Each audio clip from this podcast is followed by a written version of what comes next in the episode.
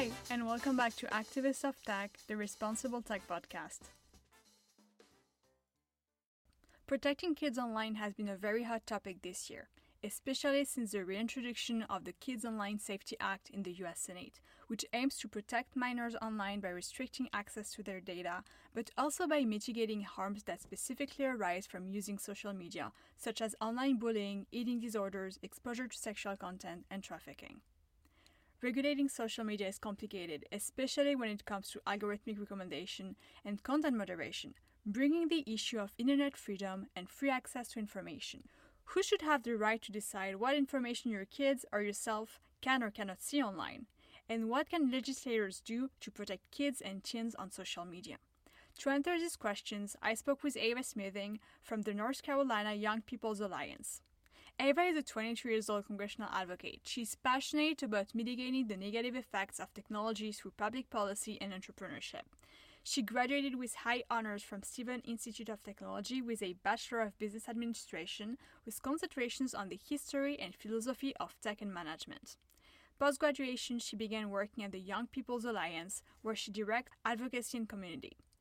She is actively serving as a congressional advocate for strengthening data privacy laws and is also an organizer, building consensus among young people as to how they can solve the tech issues that impact them the most. I hope you enjoyed this episode.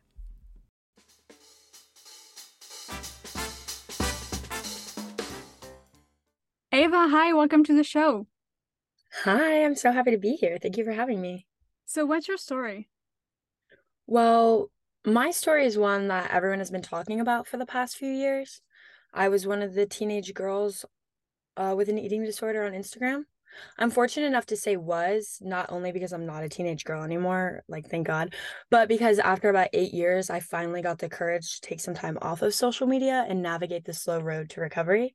Um, so my story is one that falls under the universal experience my contemporaries and I are sharing that I had my most formative years stolen from me by a business model that profits off my insecurity and isolation, you know? Um, and if you're curious, I can walk you through exactly how they did that. Yes, please do. Sure. Okay. Um, so when I was 11 or 12, I started on Pinterest and I was quickly found by targeted content to be susceptible to giving my attention to posts that showcased a body type I didn't have. You know how people look at a car wreck and they just can't look away? That's kind of how I felt looking at um, and interacting with this this content. And it's a tale as old as time, really. Harsh body standards capturing the attention of a young woman. Um, but what amplifies this on Pinterest or on any social media and makes it really predatory is that due to the attention I was mindlessly giving these posts, the platform made the connection that showing me posts like that would keep me engaged in viewing the content on my screen.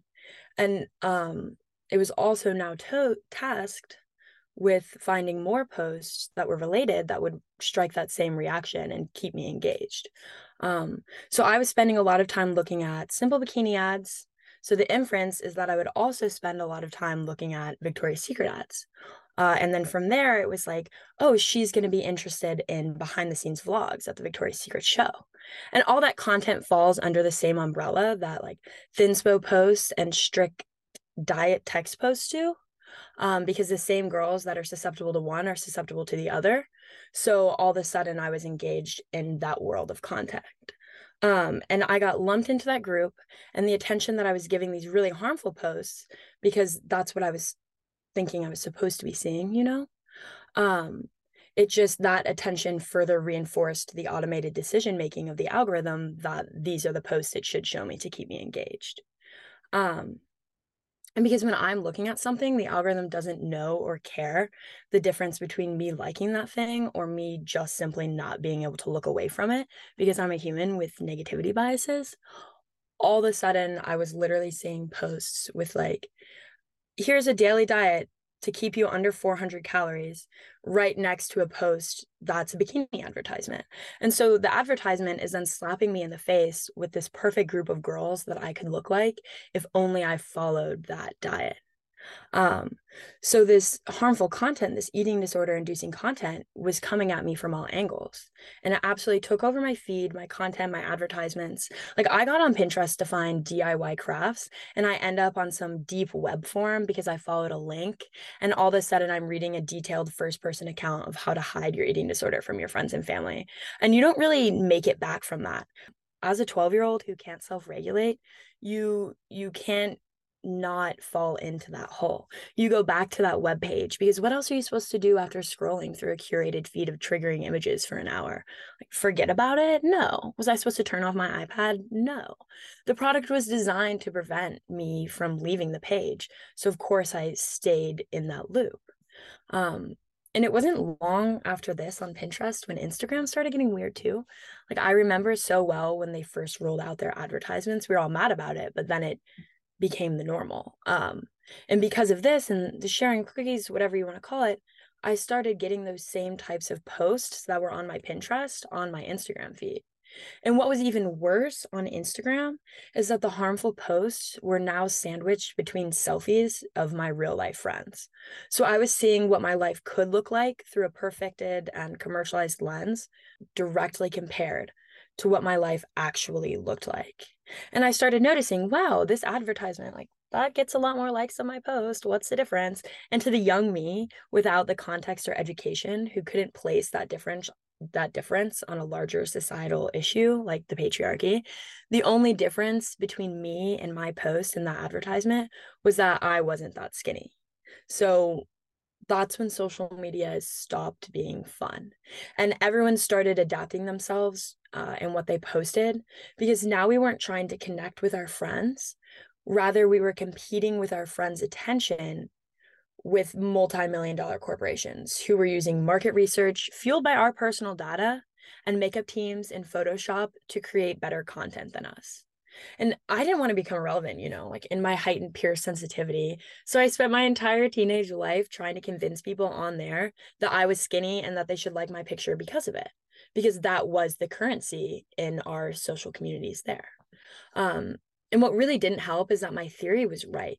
Like when I would post a picture that I looked skinny in, I got hundreds more likes on that photo than I did on anything else I would post. So Social media created the urge to deprive myself of sustenance, taught me how to do it, and then actively reinforced through the reward center of my brain, like via likes, that what I was doing was the right thing, you know? And I was only able to act on my awareness um, and recover from this after I deleted social media. And my dad went to like a law of therapy. And, you know, it's that story there isn't even getting into the nitty gritty of what an eating disorder really is and what it really feels like to truly believe that other people's perceptions of your body are more important than its physical well being. That feeling is pretty inexplicable. And I think that's what my story is rooted in, or I know that's what my story is rooted in, is feeling like I would never be able to explain to people how dehumanizing an eating disorder is. And I would never, especially never be able to prove to people that my eating disorder was incubated on my social media accounts. Like I didn't want to be like that. I was forced to be like that. So now I'm just telling people who have the agency to do something about it. I'm saying, please do something about it. And I'm trying to be as candid as I possibly can in those conversations because I want them to feel my urgency and make the first move to protect people from this. I want to protect people from this dangerous algorithm machine that I feel is unsafe at any speed. So you fell into an eating disorder, and you know it was powered by your presence, uh, your presence on social media and algorithmic recommendations. How old were you when you were able to reach this level of awareness and realize that it was social media that was making you sick, basically? I was 20 years old. It took, I was never a teenager without an eating disorder. Every single year of my teens were given to Instagram. You know what? I have a very similar story, not with Pinterest, but with Tumblr. And, you know, high school for me was 10 years ago. And though I relate to what you're saying, but I can already pin- pinpoint the differences. But when you said it stole my teenage years, I think people who went through an eating disorder know exactly what you mean. Like, it's an obsession. You only think about calories and food and when to work out and what you look like and how much you weigh and there is no space left to think about anything else like your friendships or school.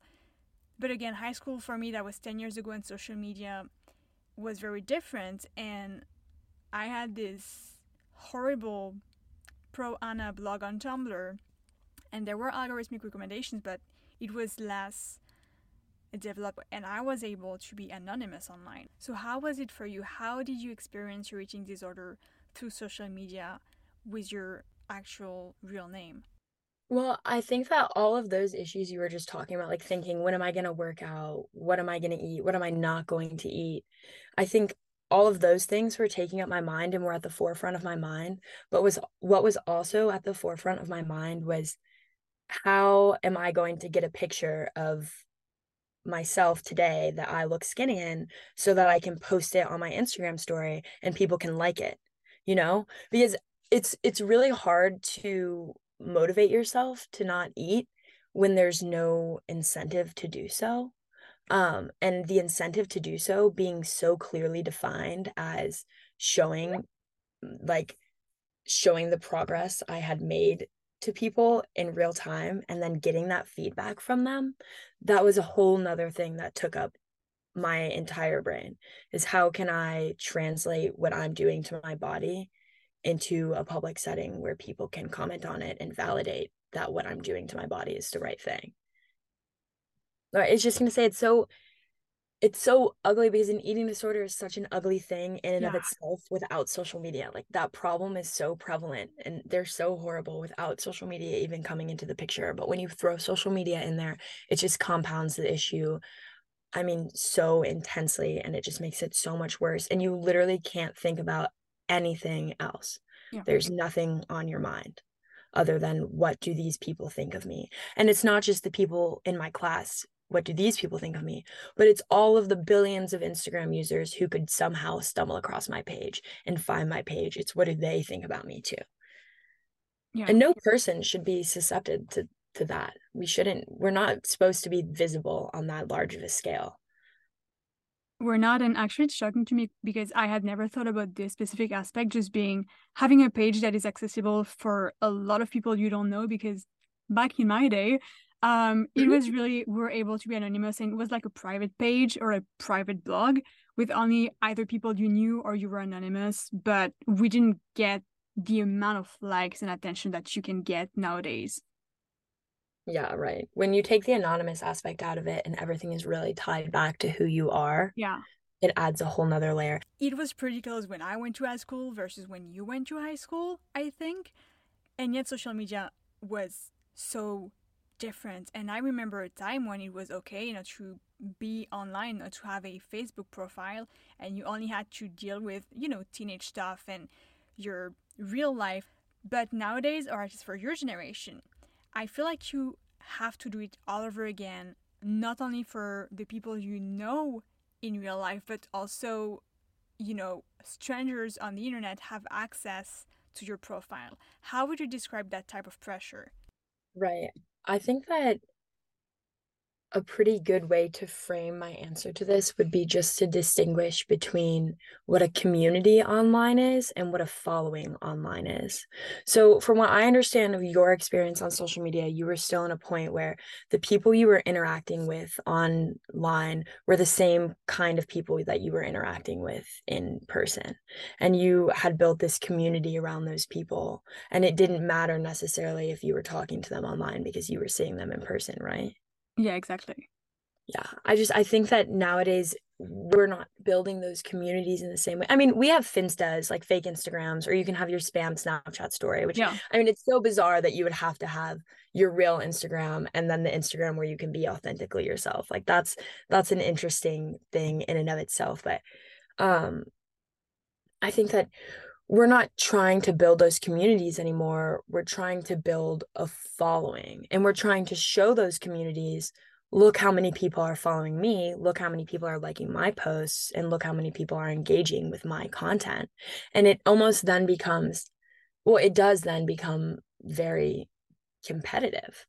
Um, and the people that you're supposed to be connecting with, the people that you're supposed to be friends with, they then become adversarial because they could be getting more attention online than you are. Like that's something I remember from high school is in my close girl group when we would all go to a party and we would each get pictures from that party. If I posted my pictures from the party and my friend posted the same picture from the party and hers got more likes than mine, I was just absolutely distraught because we we did the same thing you know people must then like her better than me. It just actually quantifies the horrible mechanisms that go into socially ranking people in high school. Like that's always been around. And then all of a sudden you're you're getting ranked but you're also getting ranked comparatively to people who are literally professional social media influencers.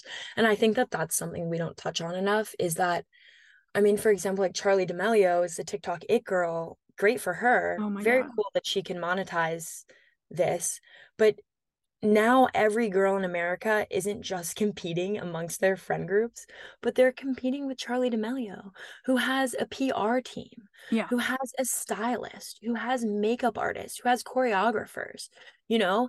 And when you have to when you're in that competition, you can't see all of the aspects going into Charli D'Amelio's content you can just see her content. So it looks like that playing field is level, but in reality, that playing field is not level at all. And that comes back to a smaller scale too, uh, high school to high school. Like people in high school have more resources than other people to yeah. make themselves appear a certain type of way. And, you know, like vacation content, for example, when people in high school would go on vacation and get cool beach pictures, people would eat that up. Not everyone is going to the beach on spring break, you know? And that's just it it really just stratifies everybody into these yeah. different groups so coming from that background how did you end up working at the intersection of tech and policy Okay, so innovation for innovation's sake has always really freaked me out. Like I've been uncomfortable with the rate at which technology was developing for my entire life. And you know, I could attribute that to my fear of change or just baseline rejection of modernity. Like I don't really love new things all that much. Like, but and there's so many people my age who love tech but i think that my feelings about technology are understandable when you look at the timeline for me. I was born the same year as the iPod. So I've grown up parallel with our society's shift towards mobile devices, constant access to the internet, to information, and also access to all of the people that we've ever met. And while none of these things are inherently bad, I've always had an off feeling watching everybody that we're supposed to become closer because of these mobile devices, watching them grow far apart. And that's an unintended consequence of technology, to which there are many. And those consequences have always been really clear to me. Um, and it it's just we weren't using technology we're not using technology to optimize our humanity and i wanted to get a better understanding of what we as people actually need versus what we want versus what is only necessitated by revenue models you know when you're looking at the direction of which things are innovating you know it's it's going in the revenue model direction it's not going in the humanity direction.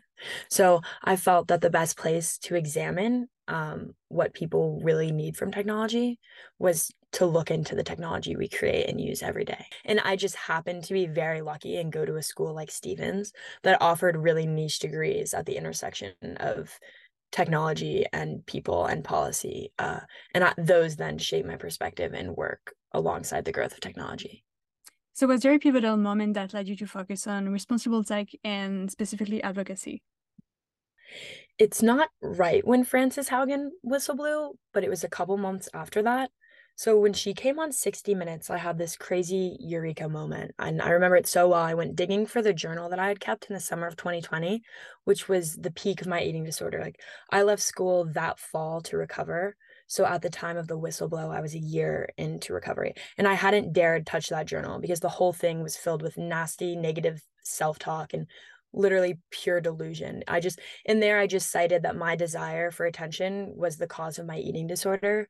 And I reinforced that I deserved to have the eating disorder because I was shallow enough to want attention. And that that was actively what I was trying to unlearn in therapy. So I kept it as far away as I possibly could. But when I heard that man on 60 Minutes say that Instagram harms teenage girls, I jumped up and ran for the journal because it made me remember that interlays somewhere in all of that head trash in my writing, there were moments where I shifted the blame from myself just for a second. Like there's one page in there with all capital letters scribbled it says, the more insecure I am, the richer Mark gets. My attention is pretty easy to command because I love looking at sticks. And now I don't remember 2020 perfectly clear. I'm pretty sure here by stick I meant model, but it was written out there that I knew something was wrong. And under it, at the very bottom of the page in really small letters, I wrote, Blaming him for your problems is taking the easy way out, Ava. So even then, when I didn't want to recover and when I was in the thick of resenting myself, I intuitively knew that something about the way I was behaving was out of my control. But as I illustrated through my response to myself, the notion that a separate individual could be responsible for the degradation of my mental health is one devoid of any rational foundation. I mean, in this economy, blaming an organization for something, no way. I was a good American and I gaslit myself into thinking that the institutions that were supposed to protect me did and were protecting me, but they didn't. And the whistleblow validated that. And for the first time in forever, I didn't feel so crazy. But that validation didn't necessarily last very long because suddenly people were debating what Frances Haugen said. And the issue that I intuitively knew to be true because I lived it was flashing in front of my face in a hundred different headlines being argued about and intellectualized by people who couldn't even fathom what it felt like to be a teenage girl on Instagram. But I could because it was the context of my life. So I felt I needed to start inserting myself literally inserting myself into the conversations about solving this issue because data can reveal certain facts but without all of the context it's hard to understand the story and it's really hard to fix a problem that you don't understand so my pivotal moment was legitimately a resentful scroll that turned into a really motivated LinkedIn stalking because I was seeing these headlines about teenage girls over and over. And eventually I was like, I have to do something about this. And I worked my way from the Center of Humane Technology's LinkedIn page and I, because those were the only people I knew in the space, in the responsible tech space. And that's how I found All Tech is Human, which is how I met you, and eventually where I met Sam, who's my executive director at the Young People's Alliance, where I work now. Um, and they had it laid out perfectly clear, my entrance into the field. And I was sold on responsible tech from there on out. So you mentioned an underlying issue to um, this specific problem of teenage girls on social media do you think there is a specific issue um, beyond body image issues that impact um, this outcome? I think that social media takes all of the problems we have in our society and perpetuates them tenfold. Because while algorithms aren't like, while algorithms are not inherently biased, bias is introduced to them through flawed assumptions in the models that they function on for example the assumption that what i want to see is represented at is represented by what i look at most is a flawed assumption and bias can also be introduced through systemic inequalities that are reflected in the data sets compromise of a collection of data that maps our population's innate human biases. So if you put all the people's brains into a big pool and you pull from there, because our brains are inherently biased. that bias is going to be reflected. And by mapping what content humans are interacting with, we are essentially putting all of our brains into a big pool like that.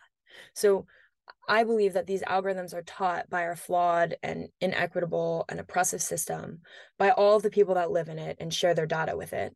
And if you feed an algorithm a like a biased data set, it's going to give you biased results unless you specifically train it not to, which we did not do on the front end because, you know, why would we ever do that? So, my human mind, which has been conditioned by the patriarchy to believe that my body is more important than my brain, when it's interpreted by an algorithm, the algorithm is going to spit out at me content that represents that disproportional ranking in my brain of the mind and the body.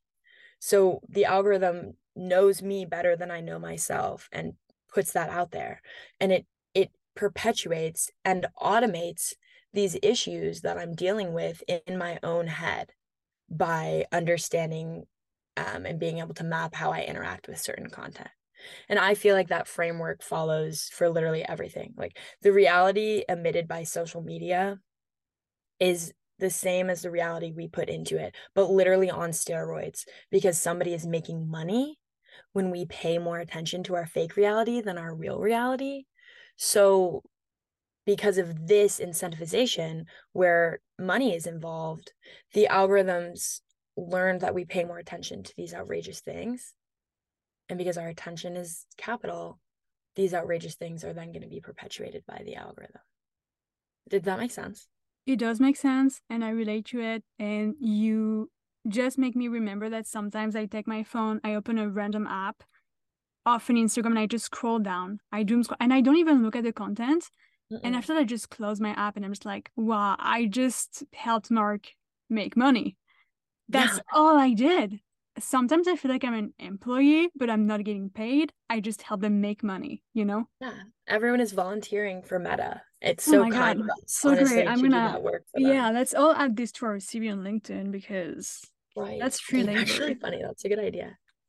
but but I feel like sometimes I even like I hate mindless scrolling, but sometimes when I close out social media after mindlessly scrolling, I feel slightly better than I would have if I opened social media and paid attention to the posts that I was looking at on there because those posts are so outrageous and mm, just yeah absolutely fuel me to be feeling bad. So like sometimes I'm thankful when I mindlessly scroll and then close out my app because while I did waste maybe 15 to 30 minutes of my life, at least I didn't get all pissed off. You know what I mean? Oh, and that's yeah. funny. That's I don't know, that's just my that's just the lesser of two evils. That's what that is. So you've been working on these issues. Uh, specifically, a few months ago, you were advocating for the Social Media Algorithmic Control in IT Act in North Carolina, which, mm-hmm. if passed, would limit um, social media platforms' ability to mine data from users who are minors. Could you tell us more about what this bill represents and about your experience as an advocate? Yes. Um, so I think that the bill represents or no, I keep saying I think that. I don't think I know. you know. yeah. Um the bill represents young people doing everything in their power to move the needle and wanting to attack the issues that we're facing right at the source. Because this bill was ideated and moved forward by young people, and not even young people, but really at the beginning, one young person, Sam, who's my executive director at the Young People's Alliance, he sat in the state legislature in North Carolina day in and day out and talked to people and talked to people and talked to people until he was able to come up with uh, a material thing or with this bill that could impart change. And so, what H644, or as we affectionately refer to it as the Smack It Act, uh, what it stands for is a forced necessary change to the way that social media companies function. And what the bill does is prevents algorithms from using minors' personal and usage data to formulate recommendations of content and advertisements for their feed. And this decommoditizes the young social media users' attention and stands in the way of these companies' current models of in- incentivization which is to get to know our natural biases as humans well enough to show us media that it knows we won't be able to look away from. So instead of trying to solve this issue on the back end and say, well, let's look into what the media that's being shown is bad, we're trying to solve the issue at the front end and say, you can't highly tailor the media you show each individual person based off of the incredibly complex pieces of information that you've been been able to extract from them. And hopefully the goal here is to prevent users from getting trapped in echo chambers where they're consistently being exposed to monotonous and in many cases harmful content uh, and ideas that prevent them from seeing an accurate representation of reality. To use the example of my story, without algorithmically fueled recommendations, I wouldn't have been automatically progressed from a bikini ad to a diet post. Or another example with political radicalization someone wouldn't be progressed from an educational video on World War II to, for example, a Holocaust denial video, because that's a pipeline that happens all the time because of this recommended content. And if you stop recommending, then that pipeline will get cut off. And I just I think it's really important that we cut off that pipeline because the content that you consume manifests itself into the way you live, into your habits, into your attitudes, into your community, the people you surround yourself with.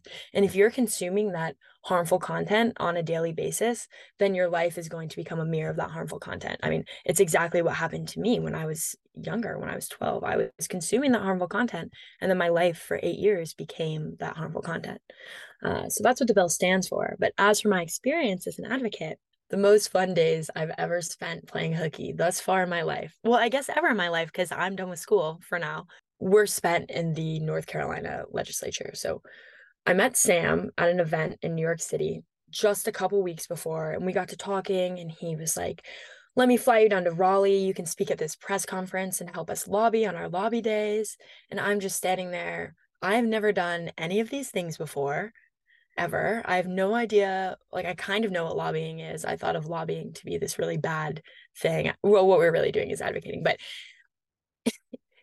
regardless of my inexperience with lobbying and speaking publicly, uh, I got on the plane and I walked my ass into the state legislature and I met Sam. And within maybe two hours, I was talking in solo meetings, I was talking with North Carolina state representatives, asking them to co sponsor this bill and explaining to them what it was like to be a young person on social media and why we needed protection. And I had representatives co sponsoring the bill right in front of me because it was so clear and evident to everyone, to them specifically, after I'd come and spoken to them, that the mental health crisis fueled by social media was a common sense issue that needed to be regulated on. To be a part of something like that of shifting the narrative and standing up for what we as young people deserve was so incredibly special. And these people, these representatives, they were thanking us when we would tell them about it. They would say, Thank you for sharing your story. We're going to do everything we can to solve the issue. And that really changed the narrative for me because I thought that I was being an inconvenience to these people. I thought that I was going in on their very these are busy busy people these are lawmakers i thought i was going in taking up their time being busy and begging them to do something that they didn't care about but what i realized is that the inverse was actually true. They had wanted to solve these issues they just didn't necessarily know how because they didn't have the same lived experience that i had had in my life that what we were doing was helping shape the conversation around what regulation to make social media safer would look like. And that's so important because our voices as young people needed to be included in those conversations um, and our perspectives and informed life experience are so valuable and necessary to trying to solve those issues. You spoke about regulation. I do believe that algorithmic recommendations regulation is necessary. Right now in the US, there is a lot of discussion around content moderation. Do you think content moderation is the answer? I wish I could think that it was the answer. I wish that I could snap my fingers and remove all of the dangerous content from social media and protect kids from it. But unfortunately, under our current system of governing, I don't think that it's the answer. Um, because we don't have proportional representation of our population in the rooms where the decisions are being made if we don't have proportionate representation in the rooms where the decisions for what content is harmful or is not harmful are being made, then the content that they decide is harmful is not necessarily going to be true or accurate. And I think the best example of this to show legitimacy behind this concern is what's going on right now in America with book bannings we our schools our people in power are banning books to keep children safe from the content of those books but when you look at what books they're banning it's 10 times more dangerous than if we didn't ban any books at all because what they're banning is books about being a woman books about being gay books about being black, books about being literally anything other than Christian,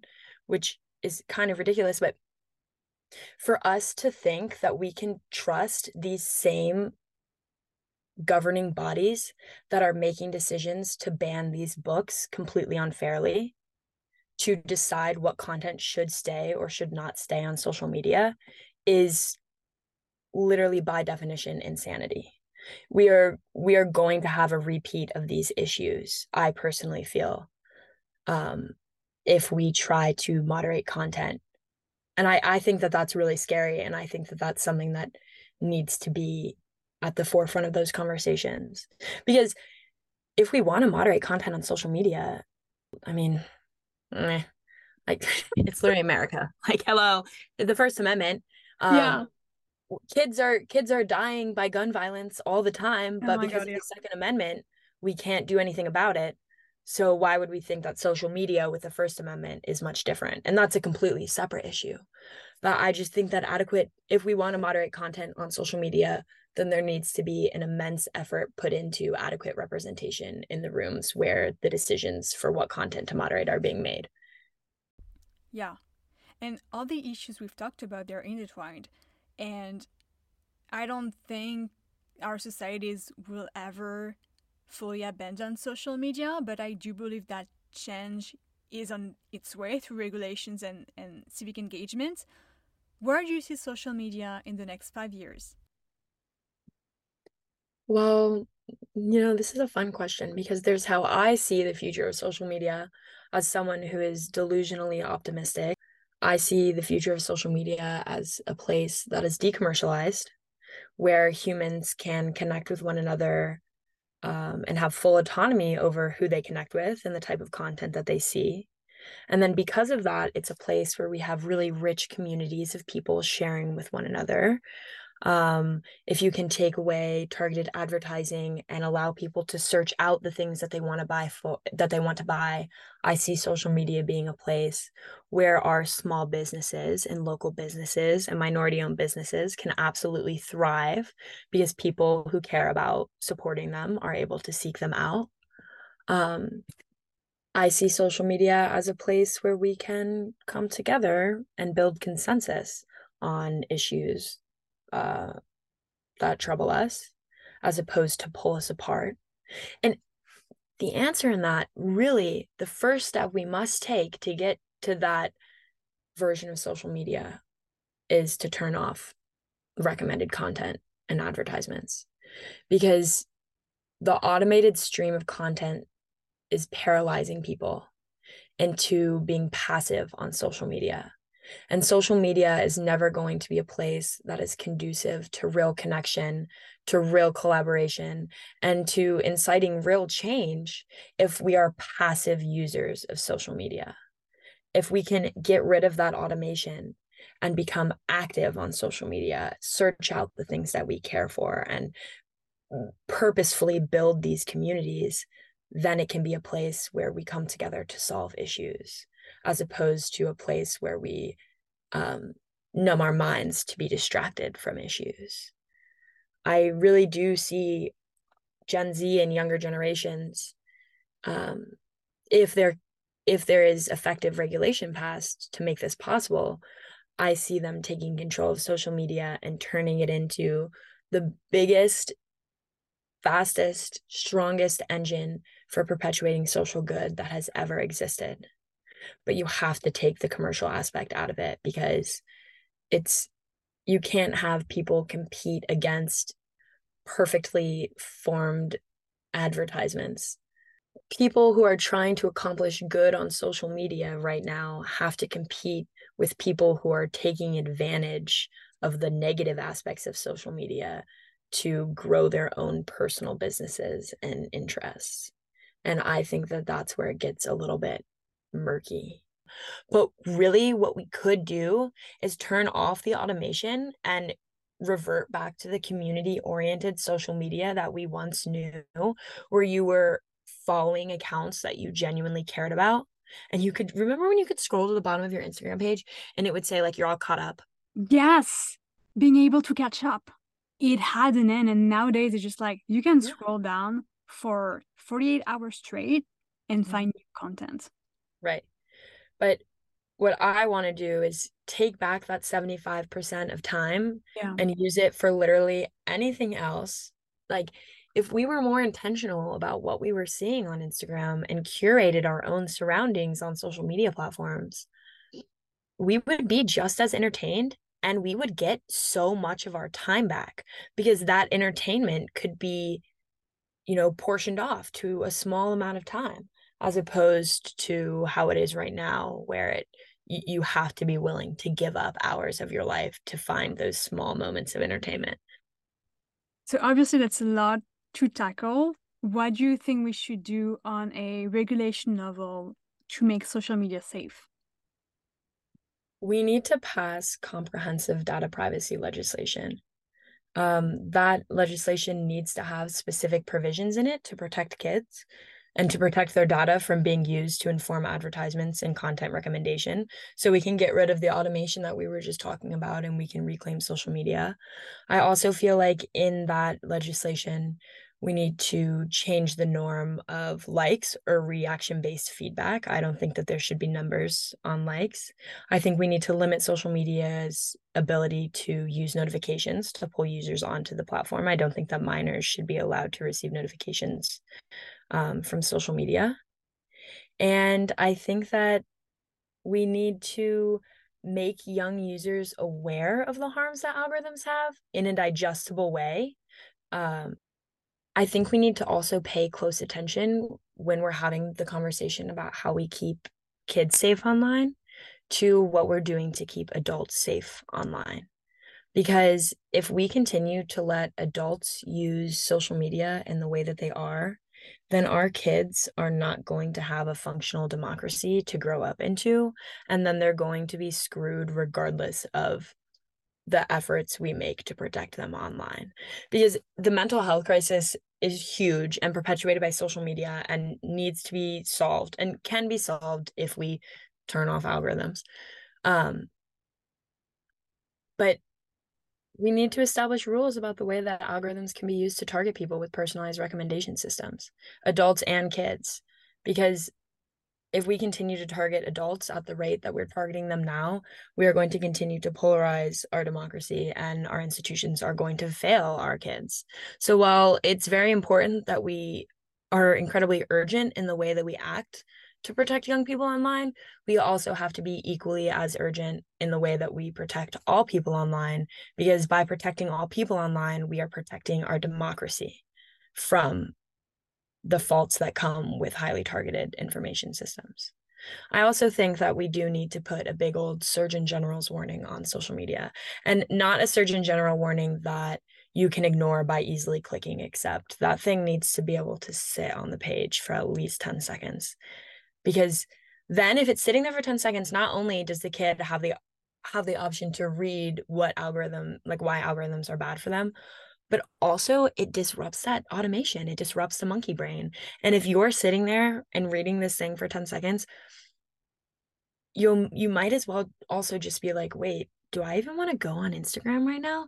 I mean look at the one second app that they introduced. It's the app this guy programmed where all it does is when you open instagram it forces you to take a deep breath and he claims that it puts screen time down by 50% so if we can also establish a national or a global warning and disclaimer on these products, I think that it would greatly help contribute to making these products less addictive.